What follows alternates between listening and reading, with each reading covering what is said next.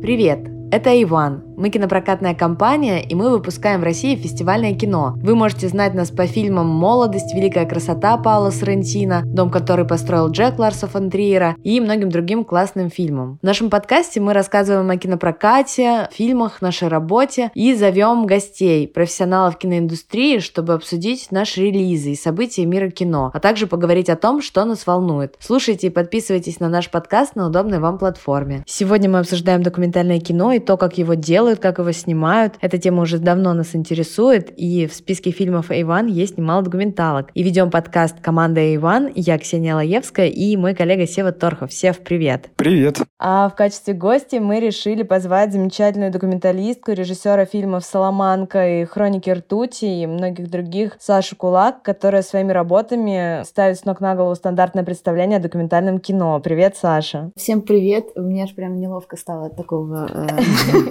вступление. Ну, это правда. Говорю, как чувствую. Как я понимаю, мы поймали тебя в путешествии, если я правильно поняла. Я не знаю, может быть, просто потому что я в каком-то постоянном путешествии нахожусь уже лет шесть, может быть, больше. Можно назвать путешествием, а можно просто такой какой-то... Лайфстайлом. Да. А где ты сейчас находишься? Ну вот конкретно сейчас я нахожусь в Тбилиси. На съемках? Нет, сейчас не на съемках. Я тут пытаюсь чуть-чуть как-то забазироваться и буду работать над постпродакшеном одного из фильмов, который сейчас заканчиваю. Круто. Давай, наверное, перейдем к вопросам, которые мы подготовили.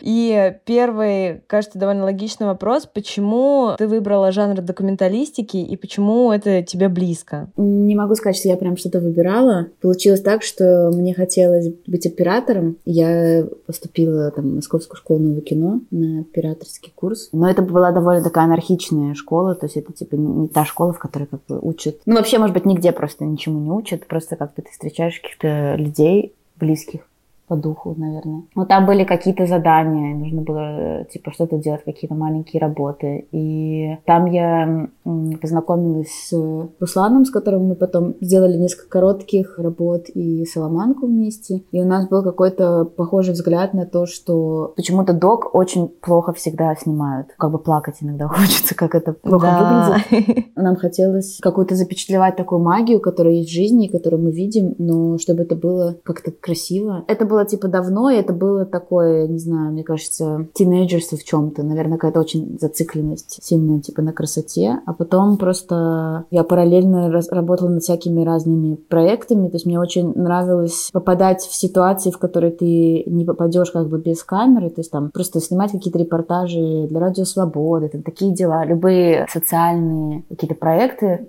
Просто в них же есть возможность наблюдать за вот теми слоями жизни, которые ты не можешь просто так э, проникнуть в которые, ну и параллельно, наверное, просто учиться, как-то, не знаю, наблюдать за ощущениями людей, себя, когда камера есть в пространстве. Ну, то есть просто так получилось, что это было интересно, но при этом я как-то очень разграничивала, типа, то, что делаю я, а вот то, что я там снимаю для кого-то, это скорее такое упражнение, которым я пользуюсь. Вот интересно, ты говоришь о каком-то собственном формировании, о том, что твой стиль жизни — это путешествие. И если говорить о двух, ну, наверное, главных фильмах на сегодня сегодняшний момент, может быть, я не права, они были сняты в других странах, да, я сейчас говорю о Соломанке и Хрониках ртути. Хочется спросить, это так случайно получилось, что они сняты в других странах, или просто эти темы представляют для тебя какой-то большой интерес? Я думаю, что это не случайно, и еще как бы забавное совпадение, что вот сейчас я как бы заканчиваю два фильма, оба из них сняты в странах, в которых я выросла, ну, типа, в Беларуси и в России. А я об этом много думала, как бы с чем был связан какой-то такой интерес, ну, то есть, типа, да, вот интерес это путешествие. Я думаю, что это связано с тем, что, ну, как бы мы выросли в каком-то постсоветском таком депривационном пространстве, и оно таким, мне кажется, продолжает быть, в котором как бы были уничтожены любые культурные, этнические особенности. Мне всегда казалось, что я не понимаю вообще, почему типа, в Беларуси, в России как бы, ну, типа, ничего нет. Где это все? И такие начались просто путешествия, типа, вылазки в соседние страны, Средний Восток, Балканы, потом дальше. И было такое, да даже как бы в Европе какие-то вещи, ну, типа, которых совсем нету у нас, они как-то очень вообще вдохновляли и интересовали. Мы просто были вот э, с Русланом в Мексике и ездили там, так как мы вот, типа, везде всегда ездили, типа, автостопом, автобусом, автобусами, как угодно, и искали что-то, чтобы могло заинтересовать. То есть, типа, то, о чем бы хотелось снять кино. И, ну, в общем, просто как-то мы случайно увидели Менонита на рынке, потом стали читать о том, что где они еще живут. Потом вспомнили про фильм Ригадеса «Безмолвный свет», который снят в Мексике как раз-таки. Как-то, в общем, стали искать, кто такие менониты, и просто нашли какую-то карту с э, отмеченными колониями, типа на карте Мексики, приехали в, там, в одно из мест, и как бы стало понятно, что там невозможно будет снять кино, потому что это слишком закрытая комьюнити. Но просто мы об этом как бы долго думали, потом работали, накопили денег, и снова поехали, поняли, что надо просто попробовать. Вот если смотреть на твои работы «Саламанка» и «Хроники ртути», их сложно назвать российским доком, потому что вот если бы я не знал, что это сняла ты, я бы и в жизни не подумал, что это снял русский человек на самом деле. Ну вот почему? Ну, во-первых, из-за языка, это самое первое, а во-вторых, из-за съемки, особенно Соломанка, потому что Соломанка, в принципе, не похожа на документальное кино. Если бы не знал, я очень долго думал, художественное это или документальное, потому что там закадровый голос и такой кинематографичный ЧБ, поэтому они кажутся такими международными какими-то проектами. И это на самом деле даже, это комплимент, плюс. Выглядит это все очень хорошо и красиво. Но если вот сравнивать с российским доком, тебе кажется, есть ли у российского дока какая-то своя специфика, которая отличает его от всего, что снимают за пределами России? Тут надо просто определить, что ты называешь российским доком. Вообще, в принципе, все, что снимается у нас в жанре документального кино. Мне кажется, я больше ориентируюсь, если говорить про вот как бы документалистов российских, то это какие-то люди типа там Косаковский и Лазница. Они немного за скобками все-таки, потому что они такие столпы уже. Я скорее про подход, про то, что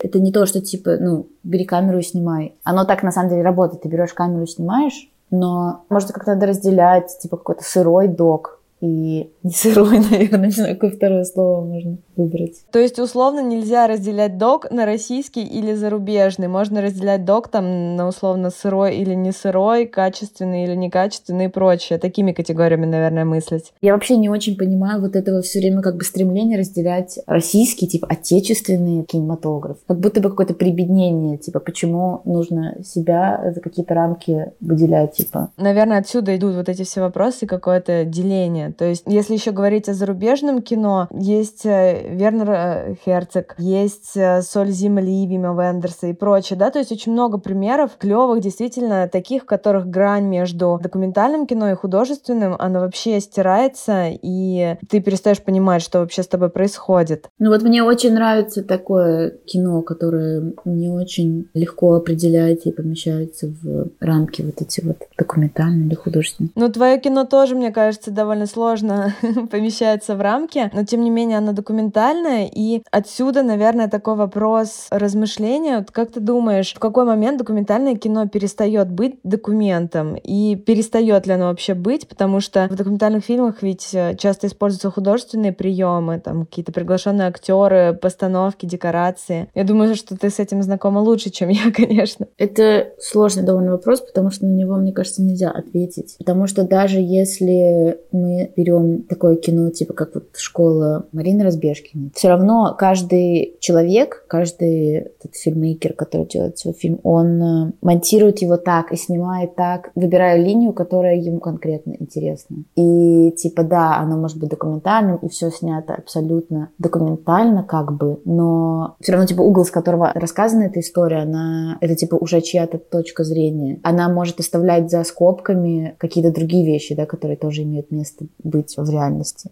Знаешь, об этом много тоже так вот думала, и как-то, короче, сложно. Ну, то есть, типа, да, документальное кино окей, э, но как бы не стопроцентный документ. Это типа не хроника. То есть э, понятие правда, ложь, постправда — это мимо в кино, неважно, документальное оно или игровое, или это мокюментари вообще. Это другая реальность. Получается, что здесь не мыслят такими категориями, потому что, как правило, среднестатистический какой-то зритель, он предполагает, что если это документальное кино, то там вообще не может быть вымысла, и там все должно быть честно и взаправду. Ну да, это вот так зритель предполагает, но это так не есть на самом деле. То есть авторский голос в документалках, он всегда есть по определению? Конечно. А вы как считаете? Да, если честно, я согласна. Просто мы вошли в это поле постправды, и у меня заискрило просто в голове, потому что я тоже не знаю, как я к этому отношусь. Наверное, просто нужно хорошо знакомиться с материалом, и тогда ты не будешь условно чувствовать себя обманутым. Ну и когда ты идешь в кино, нужно просто знать, чего ты ожидаешь. Ну или не ожидать ничего вообще просто. Или не ожидать ничего, например, да. Сефа, ты что скажешь?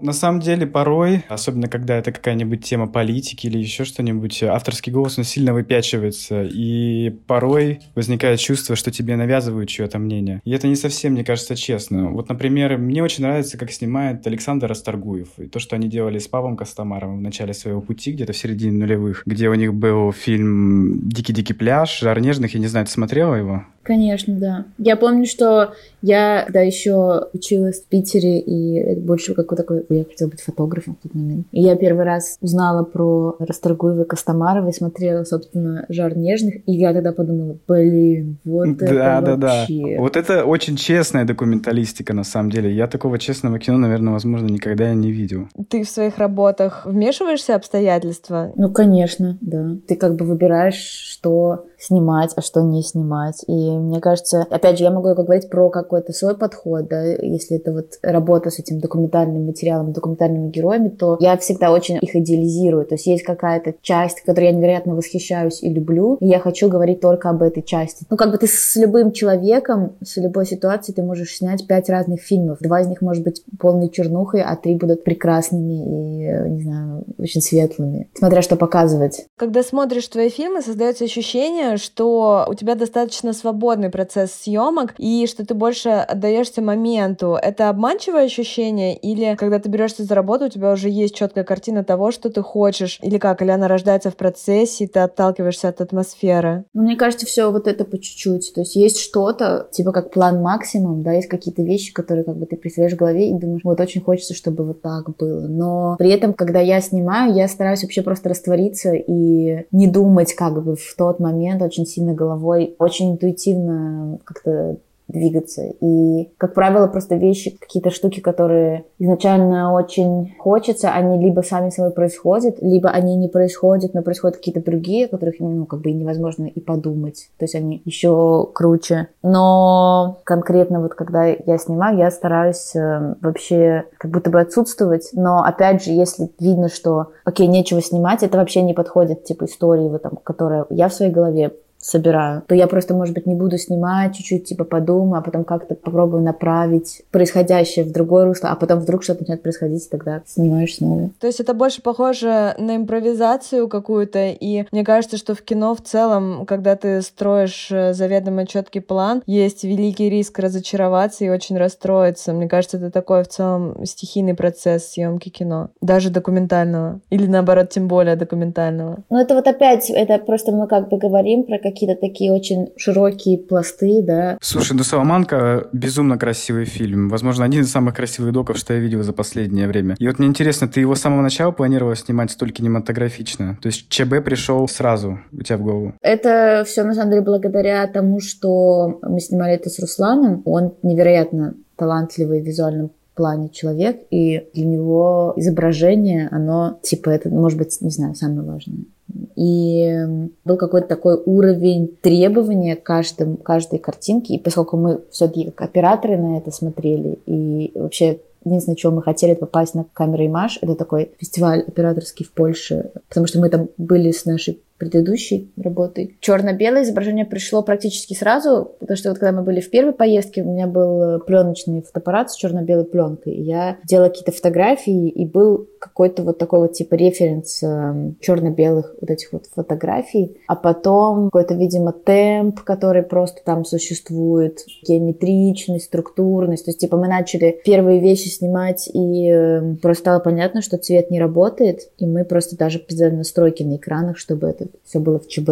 И когда мы там выезжали в соседний город, там, типа, заряжать батарейки, мыться, мы смотрели Балатара, потому что нам казалось, что просто по какому-то киноязыку это очень похоже. То есть как будто мы попали в какую-то вселенную Беллатара, и мы просто вот смотрели его фильмы и настраивались на эту волну. Кстати, про соавторство. Вот э, «Саламанку» ты снимала с Русланом Федотовым, а «Хроники ртути», если не ошибаюсь, с Беном Гезом. Угу. Расскажи, как на твоем примере у тебя вообще строится соавторство на площадке? Кто чем занимается? Как вы это все распределяете? С Русланом мы просто все работы, которые мы делали вместе, а мы снимали их так, что мы оба снимали и оба монтировали. Ну, то есть вместе принимали решение обо всем. А с Беном мы познакомились вообще на кинофестивале в Мексике, когда мы там как раз-таки с Русланом приехали с Соломанкой, и Бен ее уже на тот момент посмотрел и просто спрашивал у всех людей с фестиваля, где эти ребята, потому что ему очень хотелось с нами познакомиться, потому что там что-то было, ну, в общем, в этом фильме, что, ну, бывает такое, смотришь фильм и думаешь, наверное, я бы подружился вот там с режиссером. Ты смотришь и думаешь, я понимаю, что, о, о чем это. Ну, вот у Бена было такое чувство, просто потому что он посмотрел фильм, и, собственно, когда мы первый раз встретились, это был такой, ну, вот бывает, встречаешь людей, и как бы все, ты понимаешь, что вы, типа, друг друга знаете тысячу лет. И я помню, что мы тогда просто были вот с Русланом в Нью-Йорке,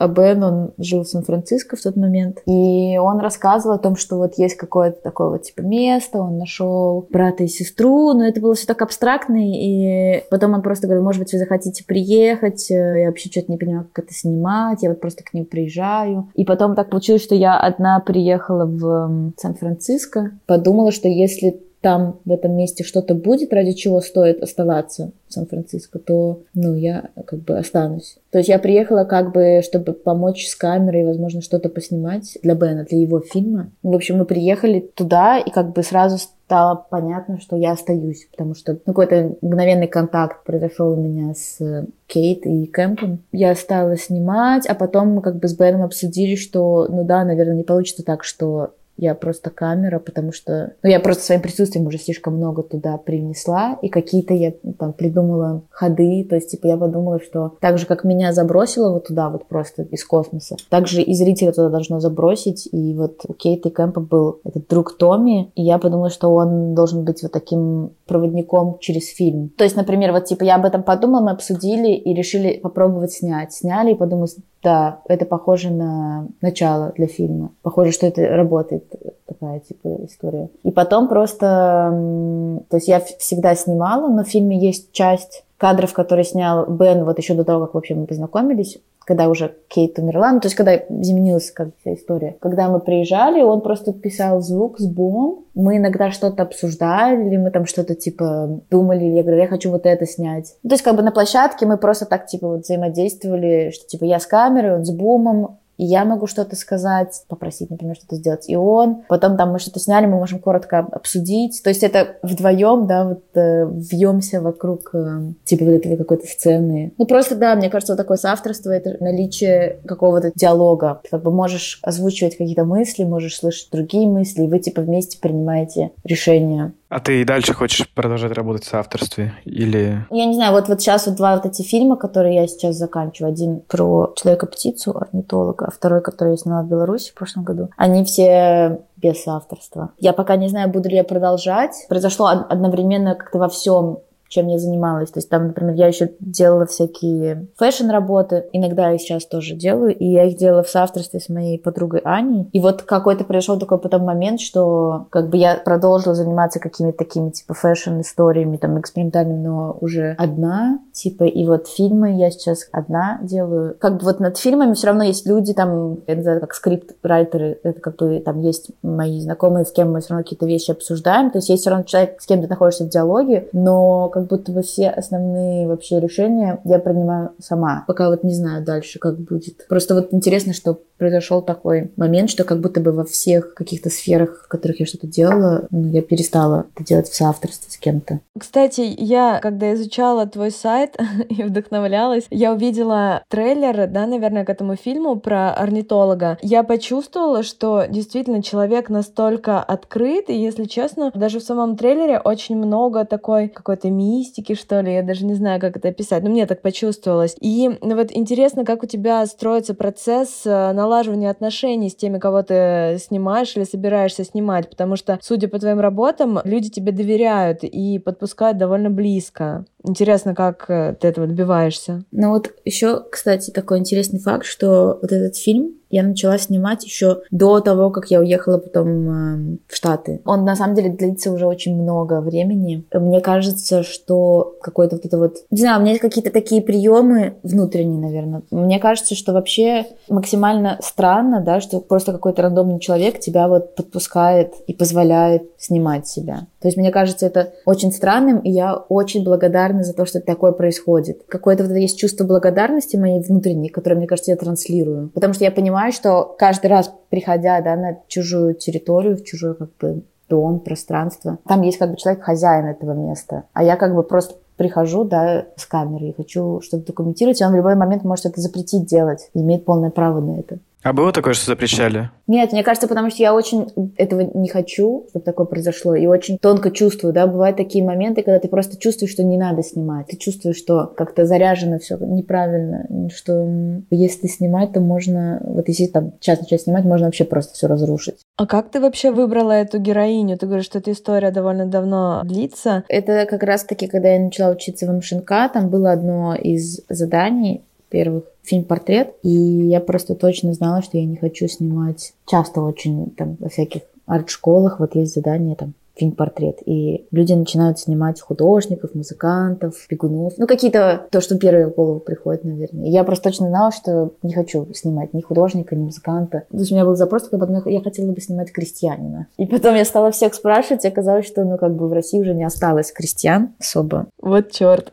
Да, ну и все стали говорить, езжай в Грузию. И мы с Русланом поехали в Грузию и сняли вот нашу первую работу совместную, собственно, в Грузии. Но параллельно я как бы вот искала, и мне одна моя знакомая из моей белорусской деревни рассказала про Лидию, потому что Лидия была, преподавала орнитологию когда вот моя подружка училась в Тимирязевской академии, и она ну, просто сказала, что насколько я знаю, Лидия живет э, за городом, и у нее есть козы, там мед. Я узнала вот так, потому что нужно было для школы, и сняла потом эту работу для школы, и потом просто, не знаю, наверное, года три вообще как бы забыла, ну, то есть я помнила, но я знала, что я не понимаю, что снимать. И потом, э, наверное, из-за того, что были уже какие-то установленные между нами доверительные отношения, и Лидии очень понравилась первая вот эта рисовка, потому что я ну, часто и много объясняла, что там какие-то вещи мне просто неинтересны. Ну, типа, если приедет журналист, ему будет как раз-таки очень интересно вот снимать то, чего я вообще не хочу снимать. А я как бы хочу снимать фильм про сказку. Слушай, а расскажи немного про процесс монтажа. Вот а на Соломанке, на Хрониках Ртути, сколько у тебя вышло рабочего материала? И сколько была первая сборка, вот что самое интересное? И как ты это все сортировала и держала в голове? И были ли у тебя какие-то лишние руки? Соломанку мы монтировали вместе с Русланом, и материала было не очень немного, может, его было там в два или в три раза больше. И просто, ну, как бы мы выбирали только... Во-первых, сначала мы отталкивались от того, что мы выбирали только те кадры, которые нам нравились. Ну, может быть, были какие-то по смыслу более содержательные кадры, но нам не нравится, как они сняты, как они выглядят. Там был какой-то такой критерий отбора жесткий. А у вас был какой какой-то предел? То есть вы там хотели уложиться в 100 минут, в 90, в 40 минут? Или у вас не было никогда таких ограничений? Не, у нас не было, но это все-таки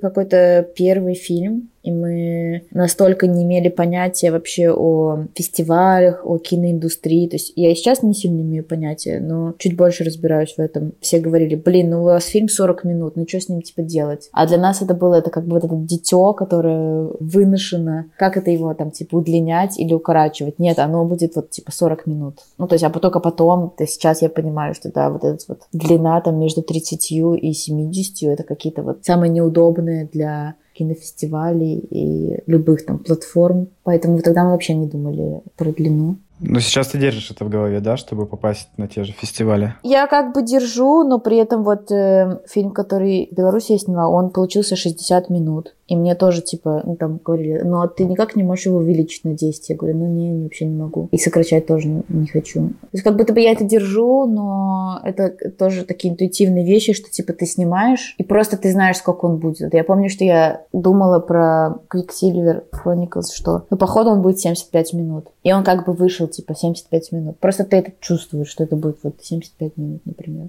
Или с вот этим фильмом, который про орнитолога, тоже вот я два года назад, мне кажется, подумала, что он будет 75 минут, и как-то так и получается, что он будет, может быть, 78 минут. Кстати, а когда его примерно ждать? Потому что очень бы хотелось посмотреть. Я сделала монтаж недавно и поняла, что все-таки нужно будет еще одну сцену доснять, а это будет только, возможно, весной. Поэтому похоже, что он будет готов только через год. Ого. Ну, ждем. Если бы у тебя были неограниченные ресурсы, то на какую тему ты бы хотела снять документальный фильм? То есть ты можешь поехать куда угодно и вообще делать все, что хочешь. Да, да, есть, но я, я даже не знаю, готова ли я про это говорить. Ну, типа, есть один проект, про который я думаю уже сколько-то лет, и я понимаю, что чтобы была возможность его сделать, на это нужны ресурсы. Ну, даже пусть не ограниченные, ограниченные, но просто вообще какие-то ресурсы. Пока что у меня нету какого-то вообще финансирования, то есть мне приходится работать, зарабатывать деньги, потом как бы брать типа паузу между своими работами, заниматься своими фильмами. И я понимаю, что вот для этого проекта это нужно, чтобы это стало как full-time